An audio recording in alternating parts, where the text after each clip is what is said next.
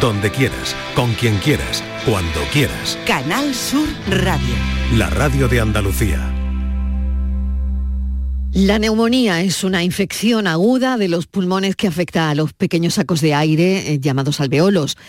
En este trastorno, los alveolos se llenan de líquido o, o de pus, lo que puede provocar síntomas como, desde luego, fiebre, tos con flema, dificultad para respirar y dolor en el pecho. La neumonía puede ser causada por diversos agentes infecciosos como bacterias, virus y puede variar en gravedad desde tener una neumonía en su forma leve hasta casos muy, muy severos que requieren atención médica urgente e incluso, por supuesto, hospitalización. El tratamiento general incluye antibióticos, antivirales, dependiendo de la causa y puede ser complementado con cuidados de apoyo ¿no? para aliviar todos los síntomas. La prevención a través de la vacunación y prácticas de higiene adecuadas es fundamental para reducir el riesgo de contraer esta enfermedad respiratoria, la neumonía. Por tu salud, en la tarde de Canal Sur Radio. El domingo se celebra el Día Mundial contra la neumonía, una enfermedad que puede ser mortal y que es una de las principales causas de hospitalización, sobre todo en esta época, en esta época donde en breve empezará la gripe, resfriados. Hoy en Por tu Salud vamos a hablar de la neumonía y de todos los bulos y falsas creencias en torno a ella que dificultan que pueda evitarse o tratarse a tiempo. Lo hacemos como cada viernes con Carlos Mateos, coordinador del Instituto Salud Sin Bulos y una neumóloga experta en neumonías. Carlos, buenas tardes, bienvenido. Buenas tardes, Marilón. La neumonía está causada por infecciones, bien puede ser por virus, bacterias, hongos, pero es verdad que en esta época lo que más abunda son los virus, como eh, los de la gripe y también el COVID. Y para prevenir muchas infecciones por virus tenemos un arma que es muy poderosa, muy, muy poderosa, las vacunas. Sin embargo, los bulos han hecho muchísimo daño a la vacunación, Carlos. Esto, esto sigue ahí, ¿verdad? Pues sí, totalmente. Eh, UNICEF eh, estima que unos 48 millones de niños se quedaron totalmente sin vacunar entre 2019 y 2021 y casi otros 20 millones perdieron algunas de las dosis que debían haber recibido debido a los bulos sobre vacunas. Como consecuencia, pues las tasas de vacunación han caído hasta niveles de 2008 y eso solo en niños todo el avance de concienciación de los últimos 15 años, todos los recursos de voluntarios, todo eso perdido, ¿no? Y decenas de, miles de vidas perdidas también, ¿no? Que es lo, más eh, triste. Y, bueno, todos lo hemos visto en la pandemia, personas que fallecían en los mm. hospitales porque se habían negado a vacunarse y hoy sigue mm. sucediendo. Por supuesto, las vacunas no son infalibles. Hay personas que se vacunan y mueren, igual que hay quienes llevan un cinturón de seguridad y fallecen en un accidente de tráfico. Pero los riesgos son muy inferiores estando vacunado que si no lo estamos. Desde Salud Sin Bulos eh, habéis hecho un trabajo increíble con esto, muy buen trabajo y habéis puesto en marcha una iniciativa llamada Confianza en la Vacunación. Carlos, ¿en qué consiste? Bueno, pues es una iniciativa en la que participan diferentes sociedades científicas y aunque no tiene ninguna financiación, lo que pretendemos dentro de nuestra buena voluntad es concienciar sobre las vidas que salvan las vacunas a través de campañas, encuentros, formación en habilidades de comunicación, estudios, uso de la tecnología e incluso el humor. Fíjate, ¿no? Que es curioso, porque ¿cómo puede ayudar el humor a concienciar sobre las vacunas? Bueno, pues aunque esto pueda parecer sorprendente, en vacunas el humor se usa sobre todo para desinformar, para hacer creer a la población que las vacunas son peligrosas. Hay muchos estudios que han demostrado que detrás de algo que parece tan inofensivo como los memes de vacunas hay en muchas ocasiones una intencionalidad. Cuando un grupo antivacunas lanza una imagen o un vídeo manipulados mostrando que las vacunas tienen microchips o que nos convertimos en alienígenas con las vacunas basadas en ARN sobre todo, en realidad no es que pretendan que nadie se lo crea, pero sí que que empiece a asociar las vacunas como con algo negativo, ¿no? Por eso que ese refrán de eh, cuando el río suena algo, eh, algo lleva, ¿no? Eh, pues, pues eso es. Entonces, el humor también se puede utilizar para concienciar también sobre los beneficios de las vacunas. Y de hecho, muchos de los grandes divulgadores sanitarios se basan en el humor para combatir las falsas creencias en salud. Y bueno, lo que pretendemos en la iniciativa Confianza en la Vacunación es que haya más profesionales sanitarios que se involucren en la lucha contra los bulos y divulguen los beneficios de las vacunas en redes sociales utilizando el humor cuando sea necesario para llegar a más gente, sobre todo a un público al que los mensajes tradicionales ya no impactan, los jóvenes. Mm. Vamos a seguir indagando, eh, indagando en las falsas creencias y bulos que perjudican nuestra salud. En concreto, eh, bueno, pues hoy es con la neumonía. Y vamos a hablar con la doctora Rosario Menéndez, directora del Programa Integrado de Investigación en Neumonías de SEPAR, la Sociedad Española de Neumología y Cirugía Torácica. Doctora Menéndez, buenas tardes, bienvenida. Hola, muy buenas tardes. Hemos dado una definición de neumonía, pero siempre es muchísimo mejor que lo haga una voz autorizada, en este caso como la suya, porque podría explicarnos brevemente qué es la neumonía y cómo se diferencia de otros problemas respiratorios, por ejemplo, como la bronquitis o el resfriado común. ¿Cómo lo diferenciamos? La neumonía es fácil decirlo, es una infección pulmonar, sin más. Lo que ocurre es que sí que tiene síntomas similares a, los que puede tener la bronquitis o el resfriado.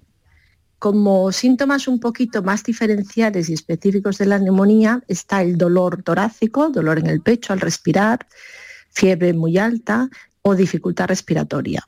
Pero una bronquitis puede cursar, por ejemplo, como un resfriado común, con tos, con producción de flemas o de mocos al toser, y en este caso el de la bronquitis y el de resfriado suelen ser más producidos por virus y son enfermedades más banales que una neumonía.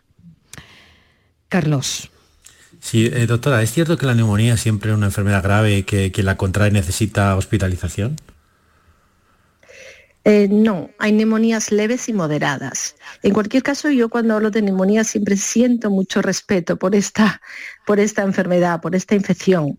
Eh, respeto. Respeto para mí es la palabra porque la neumonía todavía a día de hoy mata, pero hay neumonías leves y moderadas que pueden ser tratadas perfectamente en el domicilio. Antes Carlos Mateos nos comentaba, hablaba sobre los bulos de, vacunas, cómo habían perjudicado la inmunización, ¿no? De alguna manera, doctora, eh, ¿ustedes han notado ese impacto?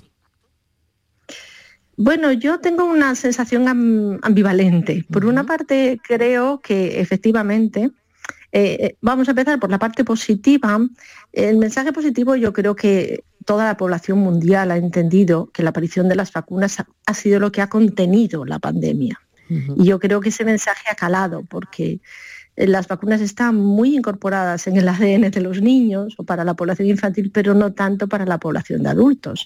Y es la primera vez que una población mundial se dio cuenta de la importancia de una vacuna. Pero luego está el componente negativo, y es que, como efectivamente han comentado ustedes, aparecen bulos, aparecen antivacunas, se mueven, se mueven de forma muy ladina para lanzar sus mm. mensajes, y por otra parte la población puede tener un cierto cansancio vacunal. Entonces hay que mm. compensar. Porque se ha hablado, claro, doctora, se ha hablado tanto de esto, ¿no? Se ha hablado tanto hasta la saciedad, ¿no? Que lo que usted dice que yo no había reparado, es cierto, la población puede estar cansada de alguna forma, ¿no? De, oír hablar de, esto a cada, bueno, estuvimos haciéndolo a cada, cada segundo, ¿no? Y, es verdad que esto puede generar un efecto, como usted está comentando, eh, algo contraproducente, ¿no? Sí, es una especie de cansancio. Yo creo que ahora se ha moderado un poquito porque, bueno, ya han pasado unos cuantos meses de que ya no es una pandemia mundial, sino que la COVID se integra como una infección más y quizás esto ha normalizado también un poquito más esa sensación. Pero bueno, quiero creer que en general hay una confianza con el profesional a la hora de, indicar vacunas y de aconsejar vacunas y que queda en un reducto mm, limitado aquellos que son antivacunas. Hmm, Carlos. Sí, bueno, hay quienes creen que las vacunas no funcionan porque han cogido una neumonía a pesar de haberse vacunado de la gripe o el COVID. ¿Qué les podemos decir a esta gente? Las vacunas no son eficaces al 100%, porque no hay medicamento que sea eficaz a ese nivel pero sí que tienen mm, una eficacia a lo mejor, pues algunas del 50, 60 y hasta del 80%, a lo mejor no en evitar la infección por completo, pero sí en evitar una infección grave.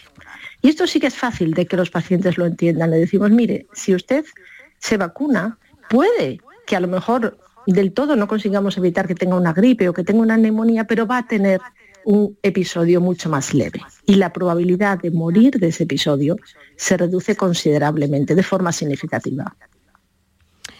¿Qué vacunas se recomiendan a personas de mayor riesgo eh, de neumonía? Las vacunas que recomendamos son las de la gripe y la del neumococo, además de la COVID. Este año pues, se nos está poniendo conjuntamente la de la gripe y la del COVID, lo cual está bien porque de una sola visita tenemos dos vacunas. La del neumococo no es anual, es cada, la que tenemos ahora en la actualidad es de duración mucho más prolongada, de bastantes años, hasta que aparezca una nueva que la mejore. Y eso pues se tiene que preguntar al médico, pero todos los mayores de 60 años y aquellos con enfermedades crónicas serían candidatos a, si no la han recibido, que la reciban, la del neumococo.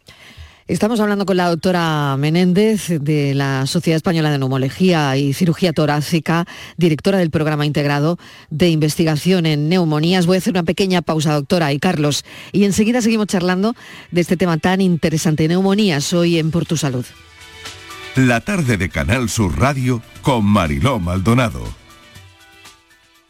Hay un lugar donde late la historia de Andalucía. Allí el visitante descubrirá el origen de la humanidad, la grandeza del imperio romano, la vida fronteriza y sefardita de Al-Ándalus, la llegada del Renacimiento y la exuberancia palaciega y religiosa del barroco andaluz. Ciudades medias del centro de Andalucía, donde late la historia. La Diputación de Almería, en su compromiso por contribuir a la regeneración física, social y económica del entorno urbano del Bajo Andarax, apuesta por la realización de programas formativos gracias al FEDER. Estos programas imparten talleres para aumentar las oportunidades laborales entre los vecinos de Huércal de Almería, Viator, El Alquiano, Los Molinos. Formación en atención sociosanitaria, búsqueda de empleo y adaptación comercial en materia digital, entre otros. Proyecto que ha contado con un presupuesto de casi 100.000 euros cofinanciado por los fondos europeos. Diputación de Almería. Fondo Europeo de Desarrollo Regional. Una manera de hacer Europa. Canal Sur Radio.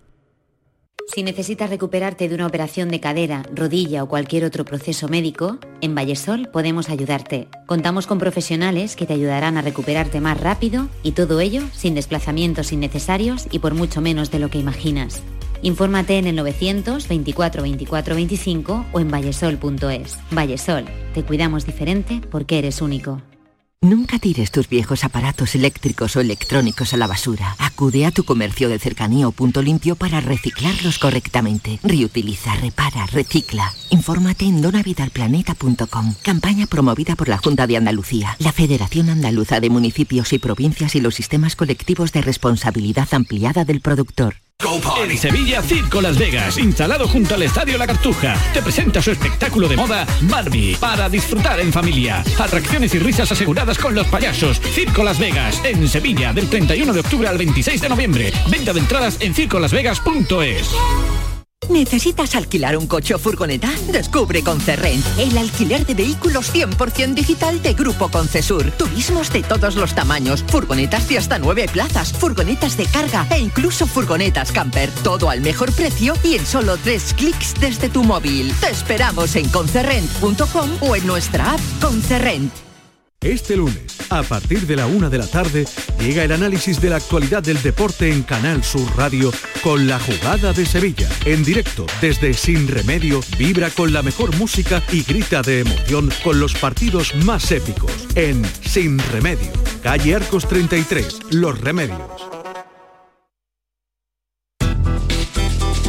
La tarde de Canal Sur Radio con Mariló Maldonado. Y con Carlos Mateos del Instituto Salud Símbolos y con la doctora, la doctora, quiero decir Rosario Menéndez. Doctora, hemos definido ya la neumonía, hemos explicado lo de las vacunas, cómo se diferencia de otros eh, problemas respiratorios. Y Carlos, tú tenías otra, otra pregunta que hacerle a la doctora, ¿no? Sí, sí, quería preguntar a la doctora que, qué otras medidas hay de prevención.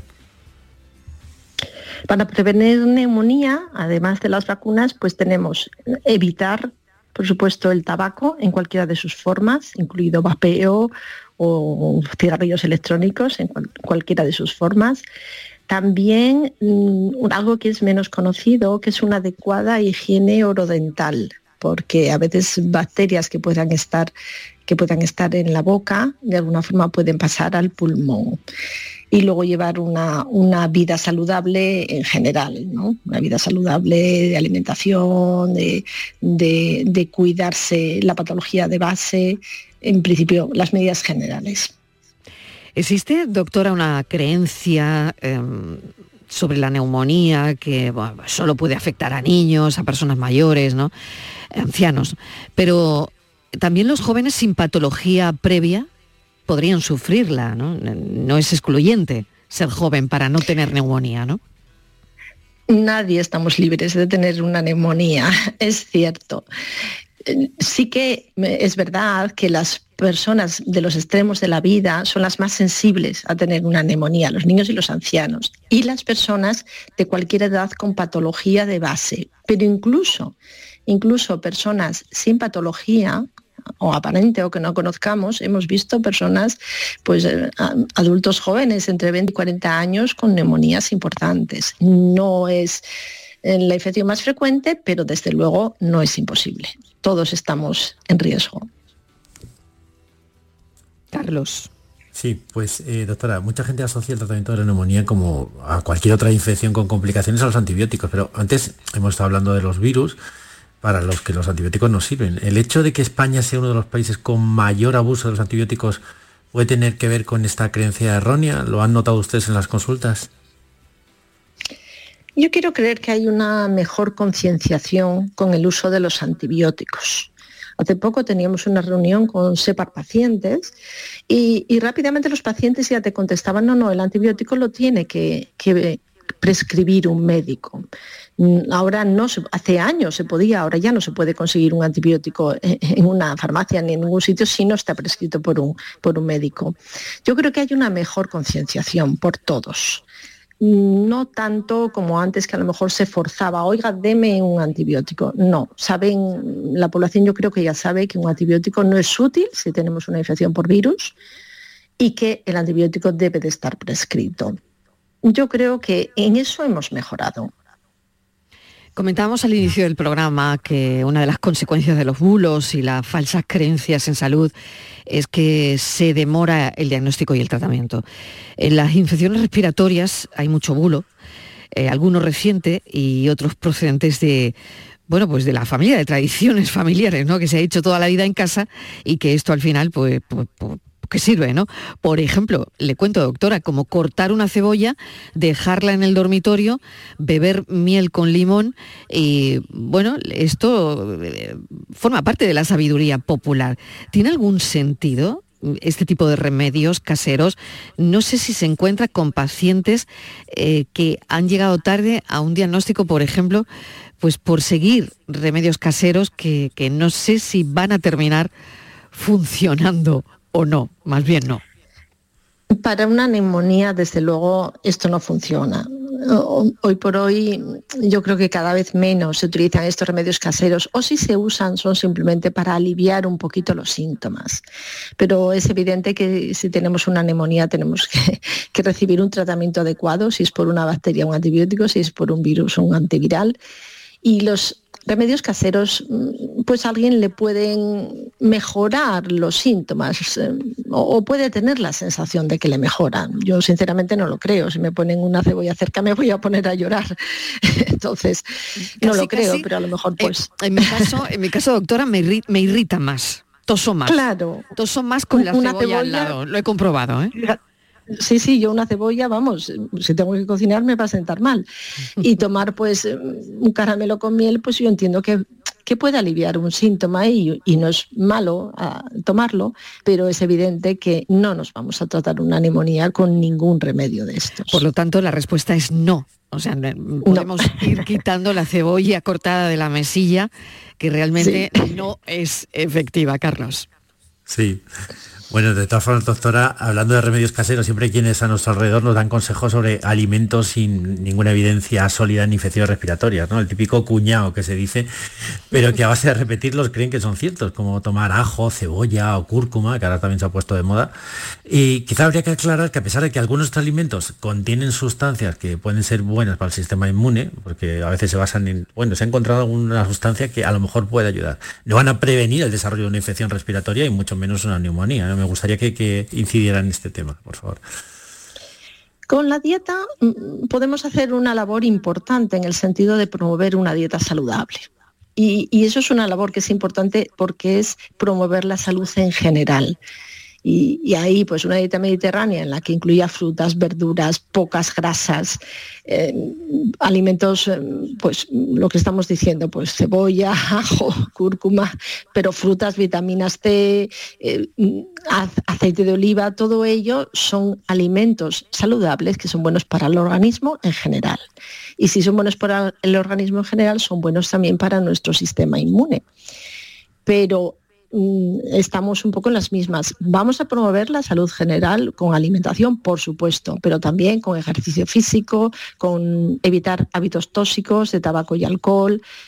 Todo eso es, es adecuado. Y luego las vacunas. Por tanto, bueno, pues dejemos en el campo de promoción de la salud la dieta saludable pero no podemos de ahí deducir por completo que una persona no puede tener una neumonía si hace solamente la dieta, porque tiene otros muchos factores de riesgo que pueden hacer que tenga, desgraciadamente, pese a hacer una dieta saludable, que pueda tener todavía riesgo de tener una neumonía. Vamos al contagio. Doctora, sabemos que las infecciones respiratorias que pueden derivar en una neumonía se pueden contagiar pues eso, a través de, las gotitas de la saliva, ¿no? El hecho de haber perdido el miedo al COVID ha provocado, y esta es la pregunta, no sé si usted cree que ha provocado un mayor riesgo de aparición de neumonías, o no sé si ahora se tiene más cuidado por, pues no sé, cuando se tienen síntomas. Mm, ¿Cómo lo ve? Eh, mm, con respecto a, las neumonías, estamos volviendo a cifras de neumonías como teníamos antes de la pandemia. Es decir, el volumen de neumonías que estamos teniendo es parecido al que se tenía cuando se miran las estadísticas previos a la pandemia, con un pequeño porcentaje muy pequeñito de COVID mm, que requiere hospitalización, porque ahora es muy pequeño, menos mal. Con respecto a las medidas para prevenir, se ha reducido de forma considerable, evidentemente, el uso de la mascarilla, pero seguimos insistiendo a nuestros pacientes y a las personas alrededor que si tienen algún síntoma, por favor la usen para, para evitar diseminar la infección a otras personas. Y eso yo creo que también es un mensaje que tiene que calar. Ahora ya es responsabilidad de cada uno, pero si tiene síntomas tiene que eh, tratar de evitar pasar sus síntomas a otros. Y también a los pacientes cuando acuden a lugares donde hay aglomeraciones y son más vulnerables, también les decimos que por precaución, si son ámbitos cerrados y lugares de mucha aglomeración, pues a lo mejor deben de usar mascarilla para, para que evitar que les llegue la infección.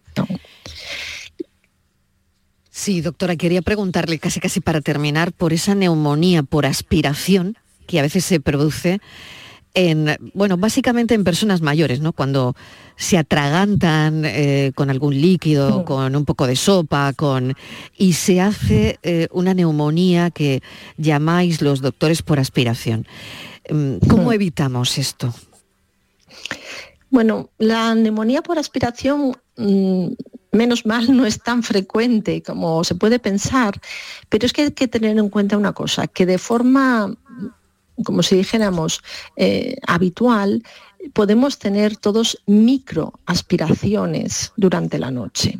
Esto se va incrementando con la edad, o sea, según vamos teniendo más años, estas microaspiraciones que hacemos nocturnas de forma inconsciente pueden pasar adentro del pulmón y facilitar una neumonía. Y esto es más frecuente que la aspiración que puede suceder por de, pronto un atragantamiento o un vómito.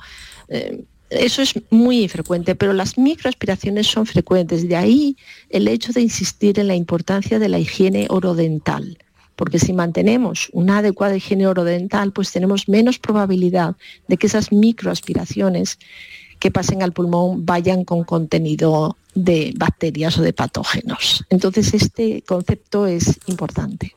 Doctora Rosario Menéndez, directora del Programa Integrado de Investigación en Neumonías de la Sociedad Española de Neumología y Cirugía Torácica, le agradecemos enormemente su intervención en el programa. Y Carlos, hasta el viernes. Muchísimas gracias. Nos acompaña siempre Carlos Mateos, coordinador del Instituto Salud Sin Bulos. Un saludo. Muchas gracias. Un saludo. Casi las seis y media.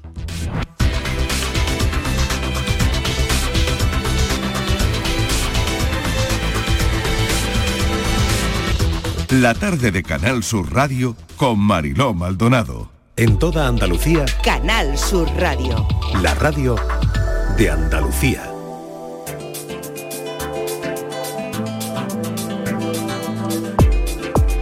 Esta semana en Destino Andalucía vamos a proponerle varias opciones al turismo activo, algo ideal para esta época del año. Así que esta tarde nos vamos a la naturaleza.